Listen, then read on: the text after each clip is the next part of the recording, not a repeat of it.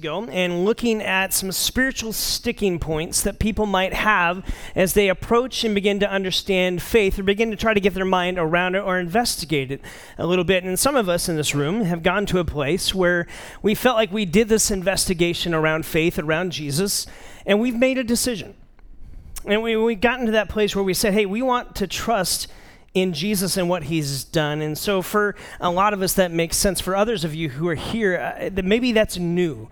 Maybe that's kind of trying to understand that for yourself. And I want to tell you, I think it's awesome that you're here. In fact, we want to be a church where people at every stage of life and wherever they are in their spiritual journey can begin to investigate at their own place and at their own pace to begin to understand, what does Jesus really have to say about life? And so this week one, I'm just kind of a little recap tonight of looking at these spiritual sticking points that people may have, and how do you begin to get around those? And so if you missed that, if that's kind of maybe where you were or where you are in life, I invite you to go back and kind of maybe catch up with us a little bit of that. And week two was Easter, and we studied the idea of the reliability of the resurrection, because Christianity as a whole, as a faith, really the linchpin of everything is the resurrection. And what we looked at is we looked through historical evidence, we looked through things that is written a lot from Lee Strobel's book, In the Case for Christ, which you could read if you want to. And in those things, we looked at that and we said, yes, there is high reliability for the resurrection being exactly how the Bible has laid it out to be. There's high evidence and credibility for that. The question is, will you believe it? Will you take it up on that? Will you get to that place? And last week we looked at this idea of, okay, now that you've investigated this evidence, this case for Christ, so to speak, it's really Easter's this declaration for people to come home into relationship, into life with God. And what does it look like to come home to God? And that's what we kind of looked at this last week, and we threw out this invitation that this call is always going out. In fact, we said throughout this whole series, if you're struggling with doubt, or you're struggling with some uncertainties, some things that you're trying to get your mind around, if you would just open up your mind and your heart enough, just even a little bit, to turn in God's direction, here's what you're going to find. God has always been turned in your direction. And I'm convinced, like many of us who sit here, that if you'll just open up your heart and mind enough to begin to turn in his direction, you'll begin to discover for yourself that he's always been turned in your direction and wants to have a life-giving relationship with you, one that's nurturing and ministering to you, one that is maybe welcoming you home into relationship with him. See, the Bible clearly lays out that for us to have life with God, for us to have faith in him, it's not based on kind of a posture of performance. It's based on a posture of surrender, of getting to a place where we say, okay, Jesus, I may not know everything, but your life and your death and your resurrection is significant enough for me to say, I'm tired of trying to earn a right relationship with God, or I'm tired of trying to make my way to God. You actually provided a way. And that's kind of what we looked at last week, is sometimes we don't like that. We like to do our own way, and we're Americans, and we're good, and we're good enough, and we like to make our own way. But the reality is we'll never be able to make a way to a holy and perfect God, and we're grateful that he even thought about making a way to us, because that's what we see in the life, in the person of Jesus. And so remember, we looked at this verse last week, 1 Timothy chapter 2, verse 5 and 6 says this, there is one God and one mediator who can reconcile God and humanity, the man Christ Jesus. And God sent him at just the right time. And so for some of us, we got to that place. We made that decision. For others of you that might be here, or friends that you know, friends that you care deeply about, maybe family members that you care about, there's still this wrestling match going on when it comes to faith. And in fact, that's what we looked at this first week, is that it's okay to wrestle with God. It's okay to wrestle with faith and trying to understand that. In fact, the things that you care most about, the things that you value most in life, you've probably wrestled about decisions that you had to make. You spent time and energy wrestling about those, and when you made them, you realized it was worth the effort in that. And that's why this is worth the effort for us to begin to investigate this case for Christ.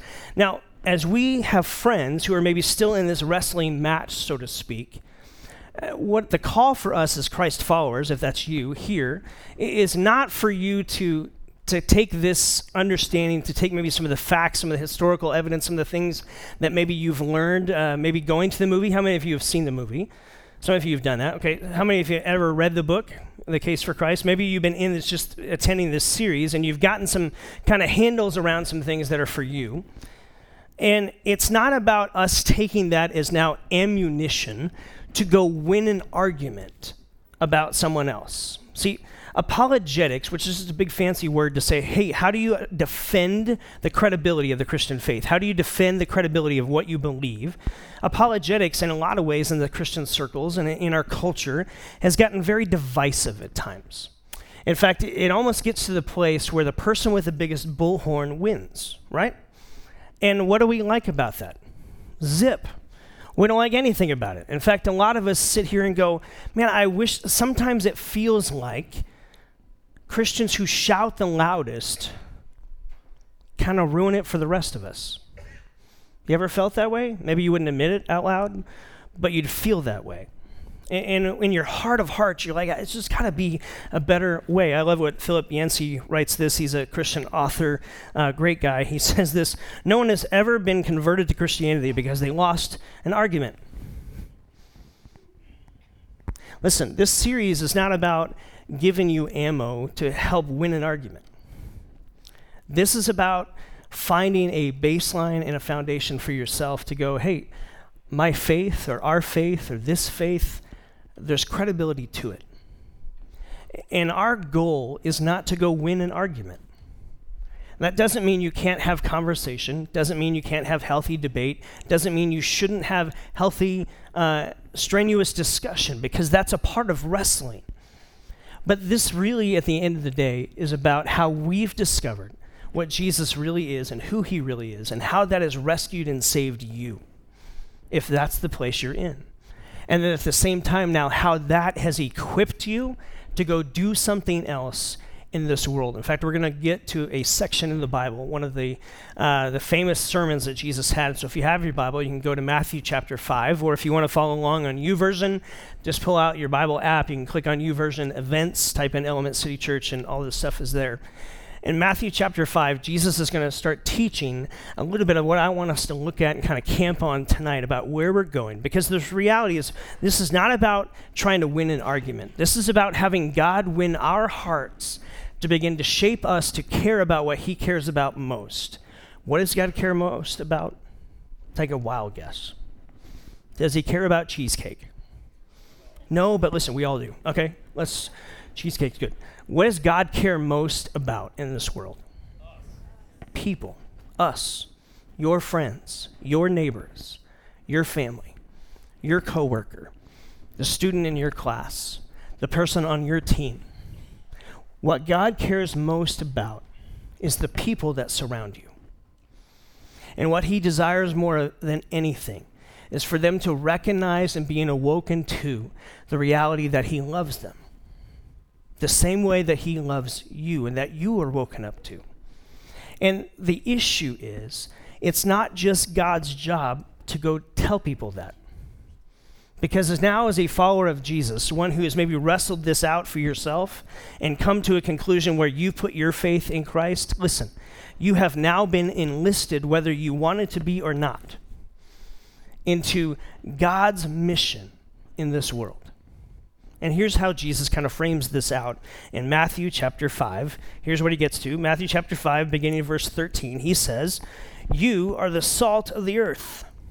But if salt loses its saltiness, how can it be made salty again?" That's a lot of times saying the word salt. Okay, "it is no longer good for anything except to be thrown out and trampled." How many of you like salt? It lets your food taste better, right? How many of you have had food that didn't have salt and what you were wanting in that moment was salt, right? Okay, so we've all been there. Salt has something about the flavor and what it brings. It's necessary. He goes on, "You are not just the salt of the earth, you are the light of the world. A town built on a hill cannot be hidden, neither do people light a lamp and put it under a bowl. Instead, they put it on a stand, and it gives light to everyone in the house. In the same way, you let your light shine before others, that they may see your good deeds and glorify your Father in heaven." In the same way, you let your good deeds, you let your life, the way you live, the way you speak, the way you react, the way you interact, the way you conduct your life in living, the choices you make, the things, the scope of what you kind of give your life to, the passions that you give your heart over to, the things that you pursue in life, in the same way you let your light shine, that others may see that and begin to be pointed to your heavenly Father. To be pointed, listen, kind of what we said last week, pointed toward home. And what a relationship and what life with God is really like. You are the salt of the world. You're the salt of the earth. Salt's necessary. What's Jesus really saying here? This is the most famous sermon Jesus gives. Matthew chapter 5, 6, and 7. It's called the Sermon on the Mount. Jesus would have given it several times as a traveling rabbi and teacher. It really kind of comes to a conclusion that we're actually going to look as we start a new series next week, looking at parables, kind of these stories and life lessons of Jesus. We're going to start with how he ends the Sermon on the Mount and the story and life lesson that he teaches. But here, he's trying to drive home something to you and to I who are followers of Jesus. He's saying, look, you are no longer just like you. You're no longer just, okay, your life. You've been enlisted into, you've been enfolded into something, this mission that's so much bigger than you. You're not just your identity anymore. You're not just Bob or Ryan or Susie. You're not just that anymore. You've been listed in. In fact, now you're the salt of the earth. You're to bring flavor and the favor and the hope of God wherever you go. You're the light of the world. Well, wait a minute. Didn't Jesus say that he was the light of the world? So, like, we're not, like, ranked up there with him. No. We've been enlisted, though. It's not that Jesus is not the light of the world. He is. He's it. Everything's about him. Point, period. That's it. But the reality is now he's been enlisted, and he's willing to share. In fact, he wants to share this role to say, I want other people who are trapped in darkness, who are trapped in the shadows of life, to begin to see that there's something different possible, that maybe there's actually a way home for them. And so in this encounter, Jesus is laying this out, saying, look, you're the light of the world. You let your light shine. And so as we've looked at this case for Christ, we begin to see how do you do that in the 21st century? What does that begin to look like? And that's what I want to spend the rest of our time kind of looking at, maybe three different things that kind of encapsulate. What does it mean to begin to be the salt of the earth, the light of the world? How do you do that in the 21st century? Because it's not like, okay, I'm not a salt shaker. I don't just, how do you do this? How do you actually live this out in a way? And I want you to see an example from the movie. We've been showing clips from the movie each week. And some of you have seen this. You've seen Alfie. And you've seen this lady, Alfie, who interacts with Lee and Leslie Strobel in the course of their story. In fact, it's at this juncture and moment where them as agnostics and as atheists, as people who have kind of written off God and have now have a daughter and things are beginning to happen and something happens, this is real life, that happened in their life that God used this moment to begin to kind of maybe tap Leslie on the shoulder a little bit. Maybe begin to have her turn in God's direction, even just a little bit. And she began to discover that God has always been turned in hers. And so we're going to watch this clip, and I'll unpack a little bit afterwards. But this is kind of how their story unfolded and how this juncture of life began to change. Mm-hmm. Sweetie? Allie, what is it, baby? Are you choking? I think she's choking. Shall we come and cough? Come on, Allie. It's okay, sweetheart. I'm right here. Okay, stay calm. Look at Daddy. Oh, please, do something. Come on, cough, Allie. Come on, baby. Please, somebody help us, please. Call an ambulance. Baby, you have to breathe right now. Okay, everybody, please. You need to breathe. Give her some space. Come on, baby, please. Look at Daddy. Okay, breathe for me. You're gonna be all right. I love you, sweetheart. Just hand her to me quick. I'm a nurse. Quick, stay quick. Come on, baby. Come on, Allie. Call for me. We need you to cough. Can you do that, honey? Can you?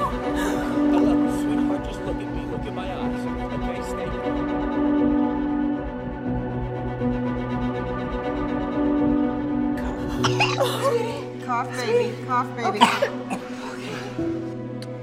Just hurry up. Okay. She's coughing. She's fine. She's okay. Just breathe. So much. Thank you. Thank you. Oh, I don't know how to thank you. Come here, baby. Come here. Thank you. You don't have to thank me. I'm a nurse at Mercy Hospital. She's gonna be fine now. We're so lucky. Well, it's not luck. It's Jesus. My husband and I went our way to another restaurant tonight. Something told me I need to be here. No. Really, really cool moment and story. And really what unfolds from here is, obviously, it's more than just this simple interaction. Though, if you're a parent, I've had a kid who's been choking before. I don't know if there's a feeling worse for a parent. And so if you're a parent, aunt, uncle, you understand the severity of that moment. And there was something in that moment. I love what Alfie said. It wasn't like, hey, I'm awesome, look at me, I'm a nurse. You know, it wasn't that, was it? It was simply, let me just kind of point people toward Jesus. So she just said that. Oh, it's all Jesus. And that's all she said. When you understand Leslie and Lee's story a little bit, what you begin to understand is how that moment began to awaken something.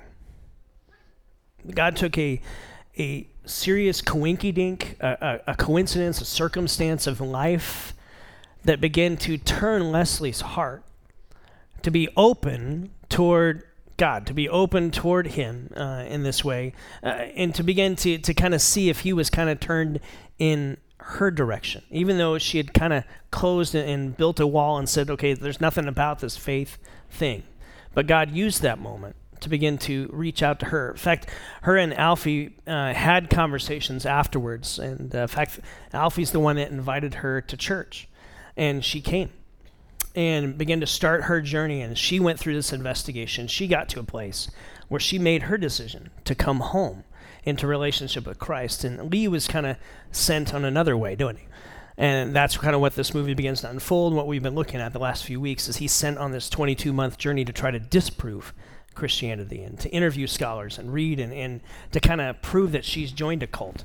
And then he comes to his own discovery. And so in this, what does it look like to be salt and light? I think it maybe is as simple as what you just saw right there. It doesn't have to be dramatic. It doesn't have to be like tomorrow going in to work, like with your thickest Bible that you got, and like walking in and just holding it over your head as you walk down through the cubicles. You're like, it's all Jesus. Praise God. Okay? It isn't going to the lunchroom tomorrow at school where there's everyone getting Chick-fil-A and all these other kind of places, and you're like, Chick-fil-A's the best because it's Jesus chicken. Okay? It's like, it's not being weird about this. Okay? It's not getting to a place where you're trying to draw attention to yourself. Here's what you'll discover as you live more and more of your life just in step with Jesus as you follow after him. My hunch is if you will open your heart to say, God, how can you use me today to let people know about your love and your hope? And would you just show me how you could do that? My hunch is if you'll open your mind and your heart and your eyes to see it, there's opportunities all around you not to do it in a weird way, but to do it in a natural way, an authentic way. I think part of it starts with prayer. In fact, that's one of the first thing I want us to look at tonight is I want us to grasp that before Jesus talked to his neighbors, the people that were surrounding him about God, he talked to God about those people that were surrounding him. And so maybe the challenge for us is to begin to up our prayer life a little bit in the direction that if the thing that matters most to God is people, not necessarily my happiness, my contentment, that matters to him, and it's okay to bring all of our requests to him. In fact, Philippians tells us that. We can bring all our requests, all the things that occupy our mind, the anxiety that drives us, we can lay all that at God's feet. He's big enough to handle that. But if what he cares about most is people, you're part of that, but you're not the only thing of that. And friend, let's just be honest. In our culture, It is so easy for the world to be my world, isn't it? It's so easy for the scope of life to become this. It's my life. God, what are you going to do for me? Listen, God cares about you. He knows the number of hairs on your head. For some of you, that's easier to count than others, but he knows. He's dialed in. He gets this. But his scope is not this. He runs a universe, friends. He knows billions of names. Do you?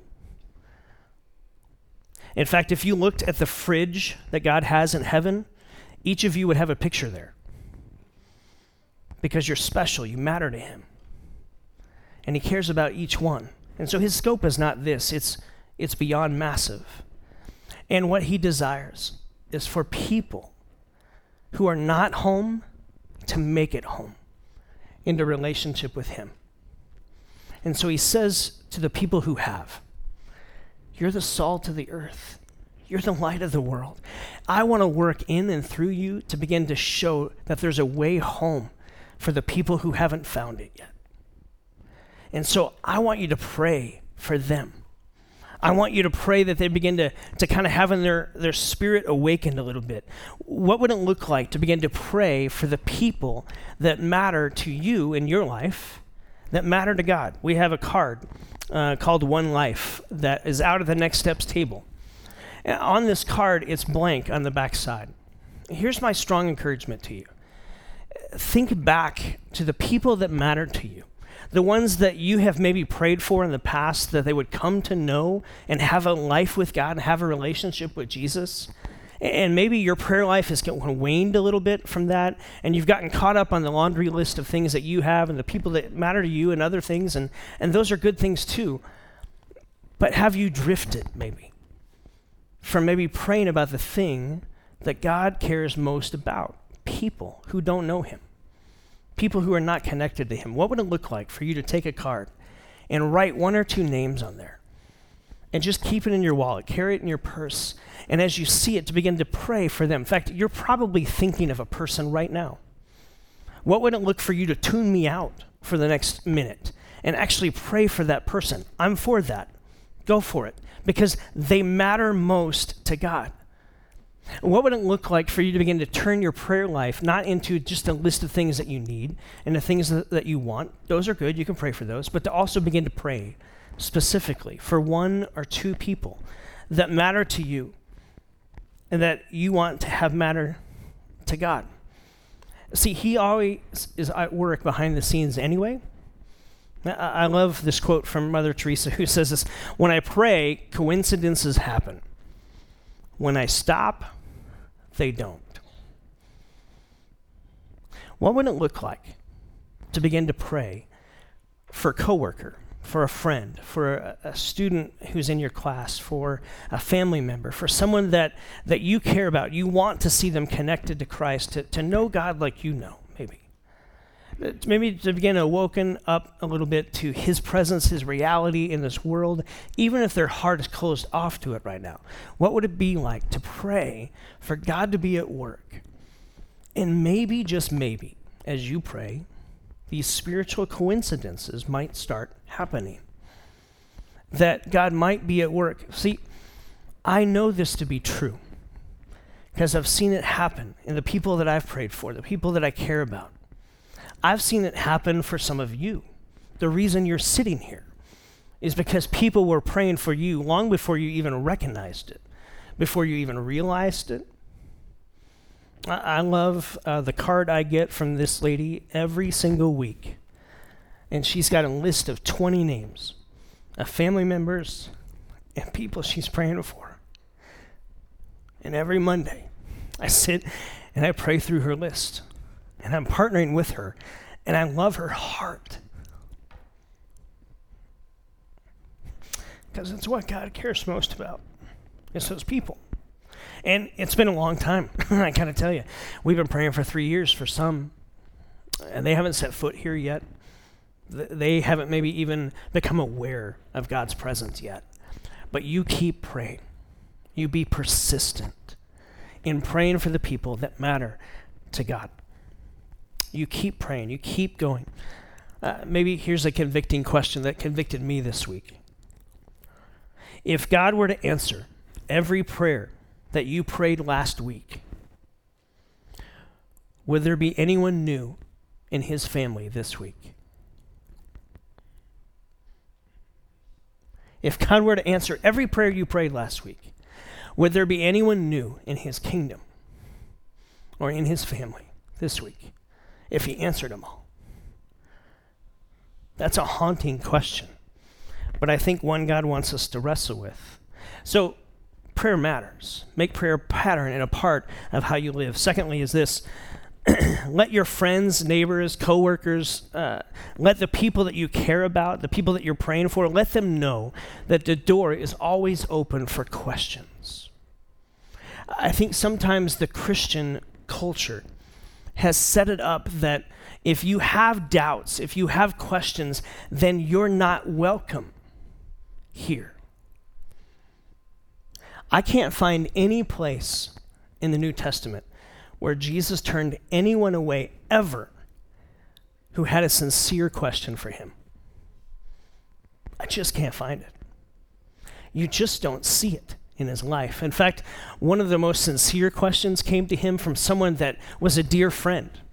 We see this example play out with John the Baptist, right? Remember, John the Baptist was the one in John chapter 1 that said, hey, look, behold the Lamb of God who takes away the sin of the world. If John the Baptist doesn't know who Jesus is, who does? Like, he's the one that pointed him out, right? And this is all going great, and John's ministry began to fade, and then John got arrested and put in prison. Jesus, this is not supposed to play out this way. Like, I was pointing people to you, and now I'm in prison and your ministry's growing and I'm over here in like solitude confinement, right? And what happens when life throws you a curveball and you're kind of stuck somewhere? What happens in just your spirit and your soul? What? You begin to have these doubts, right? And you begin to have these own questions and your own struggles. And so John sends two of his dearest to Jesus and he asks them this question, are you the one? Are you the Messiah? Or are we supposed to wait for someone else? This is the guy who said he was the Messiah. And what did Jesus say? Did Jesus reprimand John in that moment? Did he say, you go tell John to shut up? No, I never see Jesus say shut up anywhere. What did he say? Here's what he said. After he healed some people, and after he pointed out to all the things that were going on in the ministry, here's what he said to those two people to go back to John. He said, you go tell John what you have seen and what you have heard, that the lame walk, the blind see, the dead are raised, and the gospel is preached to the poor. Go tell John that. He didn't rip into John. He didn't reprimand him with his questions. In fact, when those left and they went back to report to John, he pointed out there was no one better who's ever been born of woman than John. He elevated him. And in the struggle, what you begin to see in the pattern of Jesus, and I think, friend, needs to be in the pattern of us, is that people who have doubts, who are in a wrestling match of faith, need to know that it's safe to wrestle here. It's safe to wrestle with me. In fact, I've got my own questions. I made it through seminary. I've got doubts. I've got struggles. I know enough to hang my hat, but I still have my own questions and things I struggle with. And people who matter to God need to know that they have a safe place to begin to wrestle and to continue this wrestling match a little bit. So what does it look like to begin to open up your heart and to begin to say, hey, I want to be a place that my friends, my coworkers, my neighbors, the people that are around me that I care about, what would it look like to have an open door policy that they can come and ask those questions? And if we don't know the answer, we'll go discover it together. We'll ask the right people. We'll read the right things. We'll discover this together. Or I can give them my experience. I can say, here's what God's been doing for me. And you can just speak from your experience. You don't have to have a PhD to answer all the questions. You can answer the questions that you've wrestled with. And you can meet them in their own turf and begin to say that. See, this all centers around maybe this third place of us living out an authentic faith. a faith that says, hey, this is about me walking out faith with Jesus, being a follower of him. This is about me trying to understand that more and more. This is about me living out a faith that matches what I say, that how I live matches what I say. And it's not perfection, because we're all broken and we all make mistakes and take sidesteps, but we get back up again and we keep walking and we let people see the real us. What so many people have an issue with when it comes to Christianity is what they would say hypocrisy. Listen, every person in this room is a hypocrite. We all are. Because we're not perfect, and we can't make it be perfect. But here's what we can be, is authentic and real, not propped up or puffed up or powdered up to look better, but just to be real. And to say, here's where I'm at in my faith journey. Here's how I begin to live this out. Remember Matthew chapter 5, let your light shine before others that they may see your good deeds and glorify your Father in heaven. In Greek, that word good there is not just this idea of good opposite of bad. This word good in Greek is literally this idea that it would be, your good deeds would be attractive and winsome to people. That what they see and how they see you live would be attractive in a way that they go, that's just different than how other people interact with me and how other people react to me. That they're engaged and they begin to see something, they begin to even woken up. It's this idea that you would have a compassion radar. What do my friends need? What do the people I'm praying for, what do they actually need in life? And that maybe you would hear something and then respond to it. My friend needs someone to move. Whoa, preacher. Just because I have a truck doesn't mean I have to. No, listen. Maybe it does. Maybe it does. Maybe if you got time, maybe your time is what they're longing for. Maybe it's the energy you bring to life. Maybe it's something like that. Maybe it's the safe place to ask questions. Maybe it's that. What would it look like for you, for the people you pray for? That you're praying about because God cares about them most. What would it look like to have a compassion radar, to listen? Not just run past and run alongside, but to actually listen and hear what they need in life. And then you and God on mission together meet that need. And you just do it because you love, and you want them to see God's love in and through you. Wouldn't that make your Mondays more adventurous to live life that way? Wouldn't it let your Wednesdays be a little more adventurous if you wake up and say, God, I don't know what the mission is today, but let's go do it. Here's the people I care about. I want you to be active in their life. Let them kind of see you. And would you just help me to listen, to hear, maybe see, give me eyes to see and ears to hear, ways that I could partner with you to let them know about you. Doesn't that just make the adventure a little bit more palatable with you? I love what Maggie is, a person that wrote a letter to Lee Strobel after this debate and all these kind of things. I want to read you a little bit of her story and close with a poem that she enclosed. I'll tell you a little bit more about her story because she grew up kind of going to church, being around church. Maggie has, in a lot of ways, got to a place in her teenage years where she became poisoned, maybe against God and against the church. The result of people who professed faith in Christ but caused her harm as she was growing up. And she kind of wrote Strobel a letter saying, I've kind of written off church. See, Christianity I grew up with was so confusing to me. People said one thing and they did another. They appeared very spiritual in public, but they were abusive to me in private. What they said just never really fit. There was such a discrepancy, I just wrote off church, and I hated Christians and Christianity as a whole. I didn't want to be associated with any church. But somehow I showed up at this debate that you hosted, and there was something that God used to trigger me, and so I actually showed up at your church. And I went to this small group. And when I went, what I needed was gentleness. I needed to be able to ask my questions. I needed to have my questions taken seriously. I needed to be treated with respect and valued. And most of all, I needed to see people whose actions matched what they said. I'm not looking for perfect. What I'm looking for is real. Does God care about the wounds I have?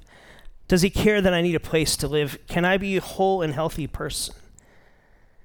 And what I discovered is I didn't understand the caring that I received, and it began to change me.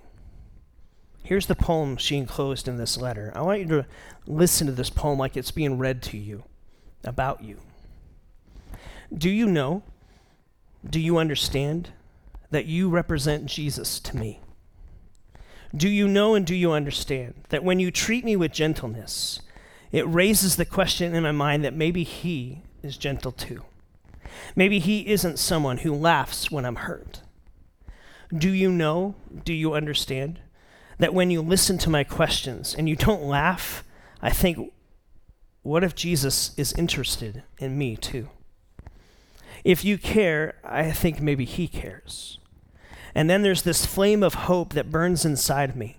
And for a while, I'm afraid to breathe because it might go out. Do you know, do you understand that your words are his words? Your face is his face to someone like me. Please, be who you say you are. Please, God, don't let this be another trick. Let this be real, please. Do you know? Do you understand that you represent Jesus to me?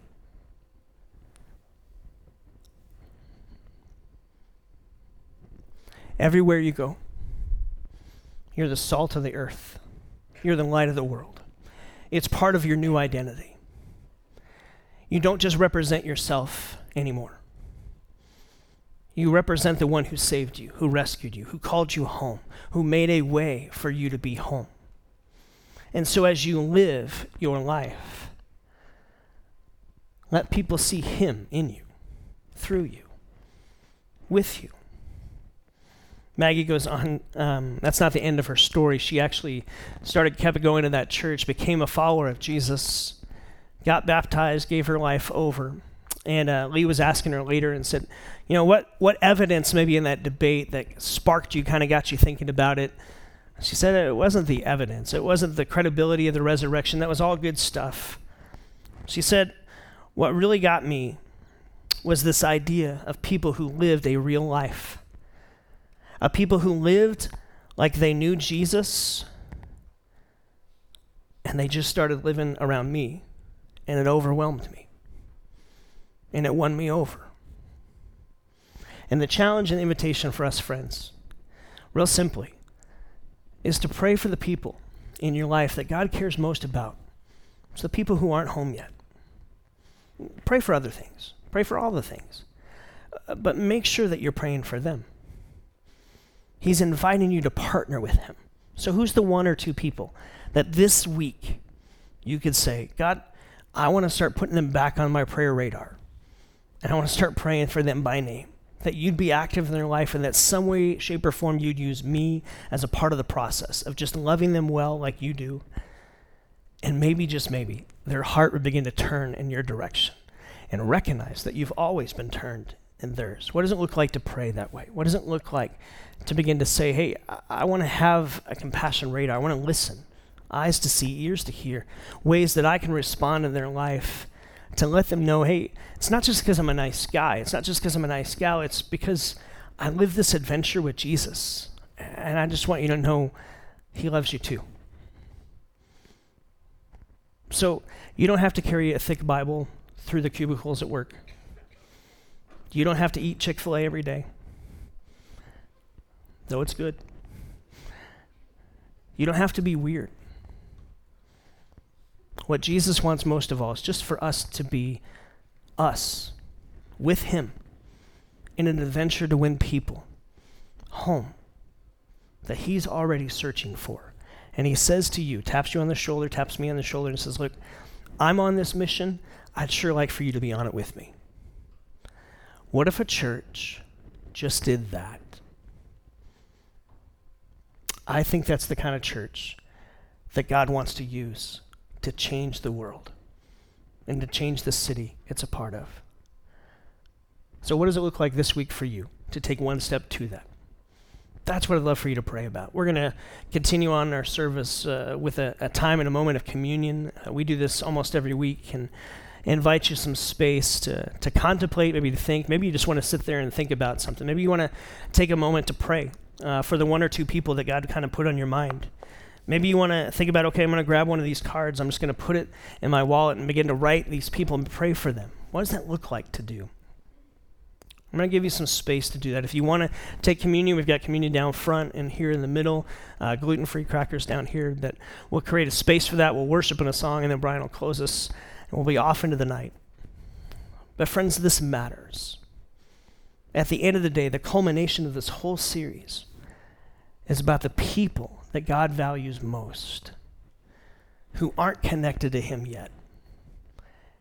And we, as the rescued ones, need to be a part of rescuing new ones and helping people see Jesus for who he really is. So, Father, that's what we pray for, that we would be a people, we would be a church, we'd be a community of gathered who are then scattered to go share your love with those around us. God, for each one here, I pray that you would put maybe one or two names in the front of their mind right now that they care about, that they love, that they know. And Father, we lift all those names up to you right now in this moment. God, would you be active behind the scenes in their life? We know you already are, but would you begin to awaken a curiosity for Jesus in their heart? Would you help us to be open, to hear or see ways and needs that arise that we can jump in and serve in a way and just, we can just kind of point to you, that you can let us be salty in a way that creates this taste to want something about you, your favor, your hope, your grace.